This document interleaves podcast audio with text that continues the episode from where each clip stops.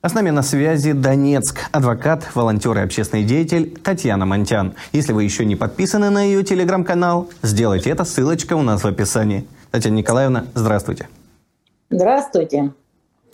Что ж, поговорим о фронте и о мирной жизни. Вы в Донецке, вы регулярно ездите на передовую. Какова там сейчас ситуация? Насколько, опять же, важна завершающаяся операция вокруг Артемовска, незламна фортеця Бахмут, как ее называл Зеленский, и какой населенный пункт станет следующей незламной фортецей? Потому что был Мариуполь, вот Артемовск, и что дальше? Ну, скажем так, здесь народ гораздо менее оптимистичен. Покой нам только снится. Потому что фортецу Бахмут, возможно, и доковыряют, но должна сказать, что земля потихоньку просыхает – Зеленка уже будет в полный рост буять буквально через пару недель. Уже просто листочки повылезали клейкие, уже нарциссы распустились, то есть вовсю уже весна, тепло. Вот. У нас тут очередной раз обстреляли 63-ю маршрутку. Ранен водитель, ранен мальчонка, вот, который ехал, юноша. А вот, я сняла это все, мы проехали буквально через некоторое время после этого. То есть все по-прежнему. И местные всерьез опасаются, что нацики могут просто тупо для пиара зайти куда-нибудь в Александровку, Петровский район, в Киевский, захватить часть агломерации и пиариться на этом э, сколько угодно. С учетом того, сколько уже ковыряют эту бедную несчастную Марьинку, на которой живого места уже не осталось. Исходя из того, что творится в Авдеевке, кто знает, возможно, они чисто для пиара вломятся, собственно говоря, и в Донецкую агломерацию. Ну, народ готовится, как бы следы подготовки видны, не исключено. Так что фортец, фортеций, Бахмут, переходящий плавно в Артемовск, это одно, а здесь у народа свои как бы опасения, потому что еще немного, еще чуть-чуть и попрет. Ну вот вы сказали, да, о небольшом эпизоде жизни в Донецке, от свежей обстрел маршрутки, да, действительно, двое раненых, к сожалению. Какова вообще, насколько сейчас плоха ситуация с обстрелами, потому что так периодично качается то центр регулярно обстреливают, то передышки некоторые дают, ну не говоря уже о критической ситуации с водой, которая вроде как должна решиться, но, я так понимаю, пока еще нет. Ждем воду, ждем, наполняются резервуары, ну вот ждем, когда это все доползет, дотечет, вернее, до Донецка, заполнит систему. А пока все по классике. День воды раз в три дня на несколько часов. Вот я приехала из Москвы, а в день воды был вчера. Так что вот до завтра как бы вот ходить без воды. Вот такая вот печаль. Так что воду ждем. Что еще остается? А обстрелы, они регулярны. Вот на днях опять обстреляли крытый рынок. Постоянно куда-то прилетает, везде что-то грохочет. Здесь покоя не бывает и не будет еще очень-очень долго, потому что они могут. И они беспрерывно занимаются обстрелом мирняка.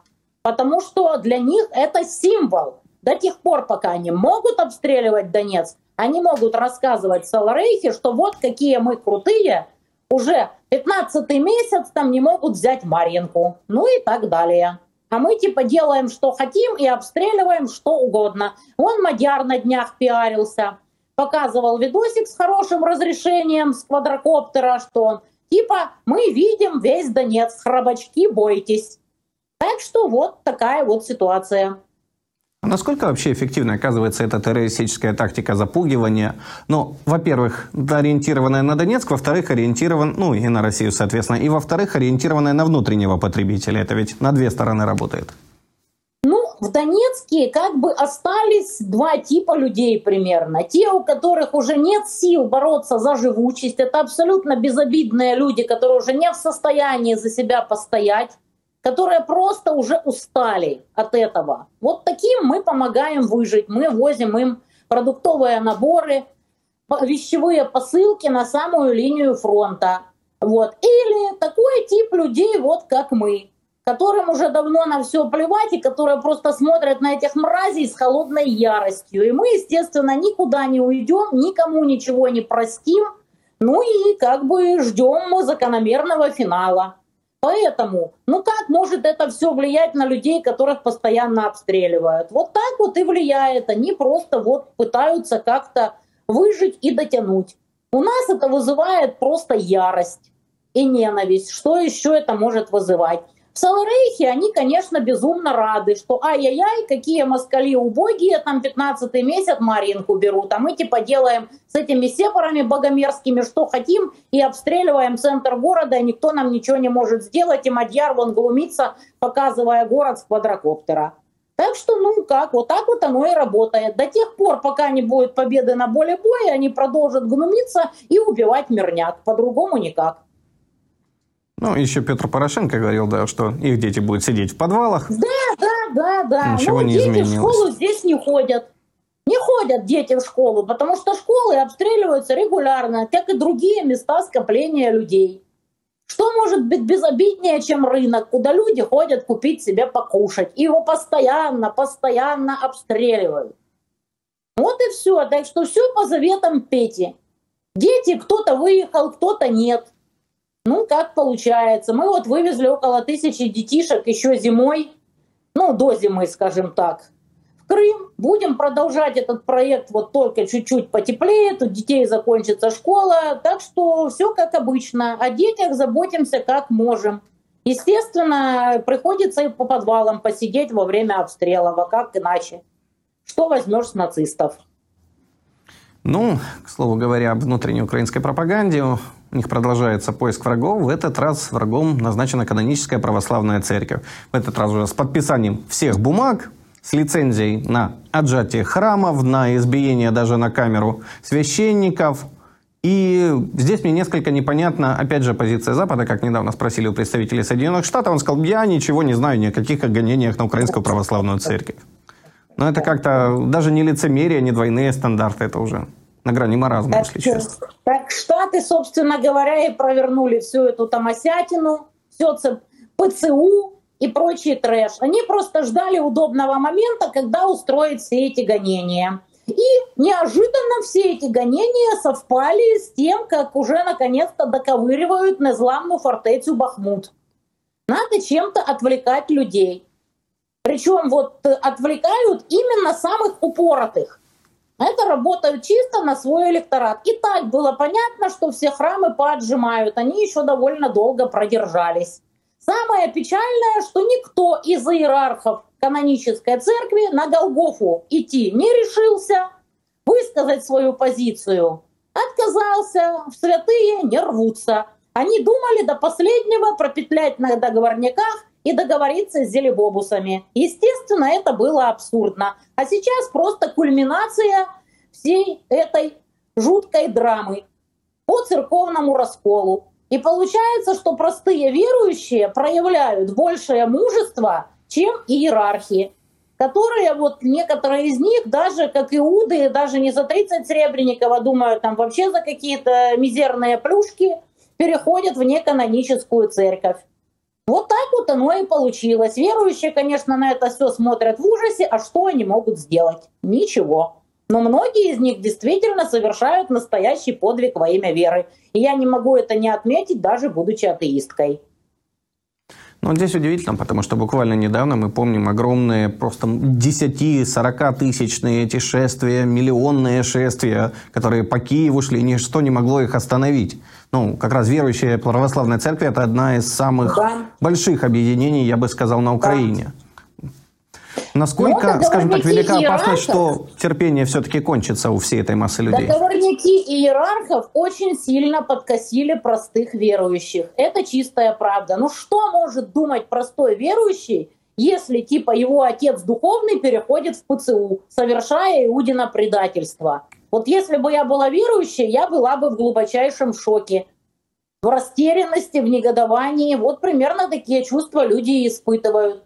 Ну как, если от них отказались пастыри, что могут сделать простые верующие? Тут как бы, ну, очень жаль, что договорники вот так вот погубили каноническую церковь в Салрейхе. Но я думаю, что если будут военные победы, все как бы вернется. А те иерархи, которые совершили предательство, получат свое вместе со всей ПЦУ. Вот, к слову, кому война, кому повод для полемики. Действительно. Есть еще одна тема, которая беспокоит, ну, как минимум в интернете, людей возбуждает умы. Недавно был анонсирован учебник украинского языка.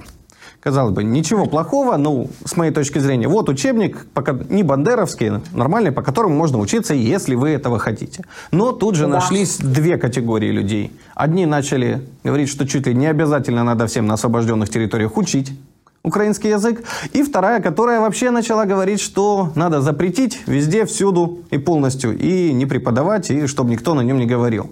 Интересует ваше мнение по этому поводу, ваше мнение по поводу этой полемики, дискуссии, надо, не надо, как вообще к этому вопросу относиться?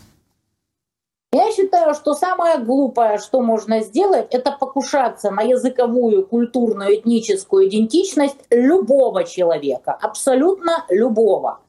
Кто что хочет учить, кто хочет как прививать своим детям культуру и рассказывать об их происхождении этническом на здоровье. Никакой обязаловки не должно быть ни в каком виде. Вот и все. Полемизировать тут не о чем. А то некоторые договариваются до того, что украинского языка не существует. Да что вы говорите, филологи вы доморощенные. Лучше филологов знаете, какие языки существуют уже до полного бреда договариваются. Понятное дело, что существует нормальный полтавский диалект, на его основе литературный украинский язык, и никаких проблем, собственно говоря, нет. Кто хочет, пусть учит. Тем более, что сейчас огромное количество детей учатся онлайн, ничего не мешает сделать онлайн-уроки и учитесь на здоровье, кто хочет. Проходите тесты, которые тоже можно онлайн проходить. Учите язык, культуру, делайте, что хотите. Никакого принуждения. Кто хочет, пусть учит. Не запрещать, не принуждать нет никакого смысла. Особенно это смешно, что, например, в Крыму, пожалуйста, статус украинского языка определен. Никто не может никого принудить отказаться от своего языка, от своего этнического происхождения, от своей культуры. Если это будет не надо со временем, люди ассимилируются, интегрируются, значит так тому и быть. С какой целью кто это вот разжигает, я лично не представляю.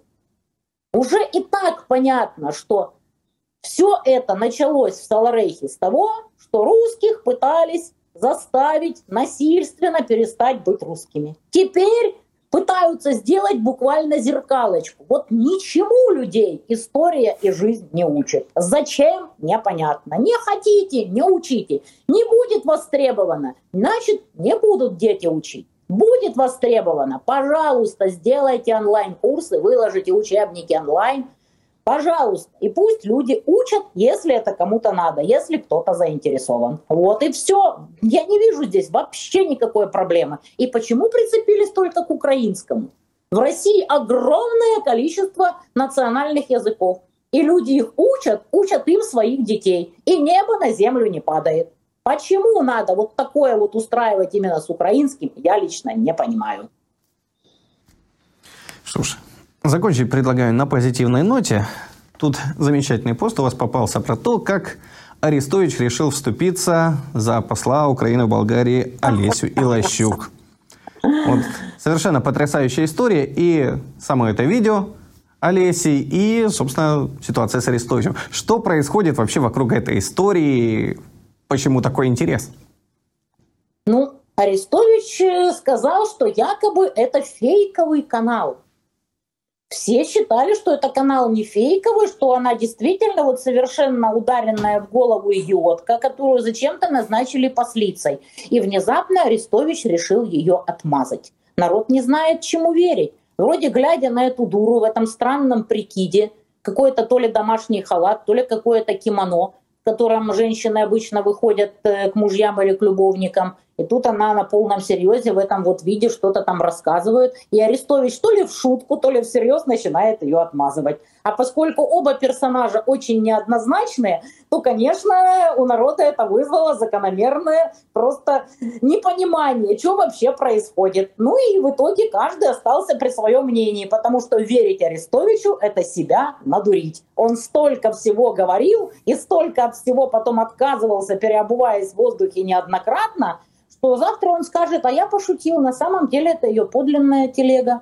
Вот, я просто вот решил проверить, как люди на это среагируют. В общем, какая разница? Это все саларейховцы, обращать на которых внимание можно исключительно для здорового смеха и никак иначе. Ну да, здесь же весь цимис ситуации, я так понимаю, что эта девушка оказалась тарологом и вообще с богатейшим дипломатическим бэкграундом. Да, да, да, да, да. Вела какие-то курсы миньета, насколько я помню, писали. Правда или нет, кто его знает. Арестович сам как бы был пойман на подобных делишках. Вот, с мальчиком а, занимался нехорошими делами. Но ему уже на все наплевать, в принципе, как и этой послице. То есть это люди без репутации, без чести, без совести. Ну, просто клоуны. И относятся к ним именно так. А как еще к ним можно относиться? Ну, здесь, кстати, забавный момент. Хотел спросить, а как вообще инфо-цыганам удается пробиваться в большую политику? Ну, потому что вот все, чем занимаются эти люди, это, по сути, инфо-цыганство. Да. А людям хочется это слушать. Артисты разговорного жанра всегда пользуются огромной популярностью. Начиная, наверное, с неандертальцев, тех, кто умел рассказывать историю у костра, всегда имели свою аудиторию. И с тех пор абсолютно ничего не изменилось. Люди любят, когда им красиво рассказывают. Арестович это умеет, поэтому он довольно популярен.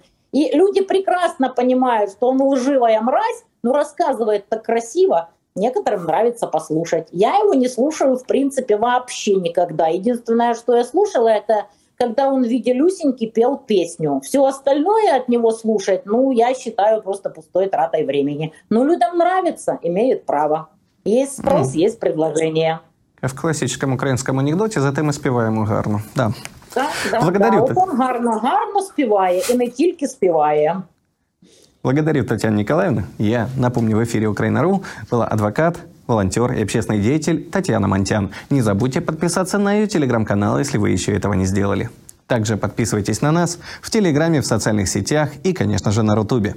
И помните, Украина.ру желает всем скорейшего наступления мира.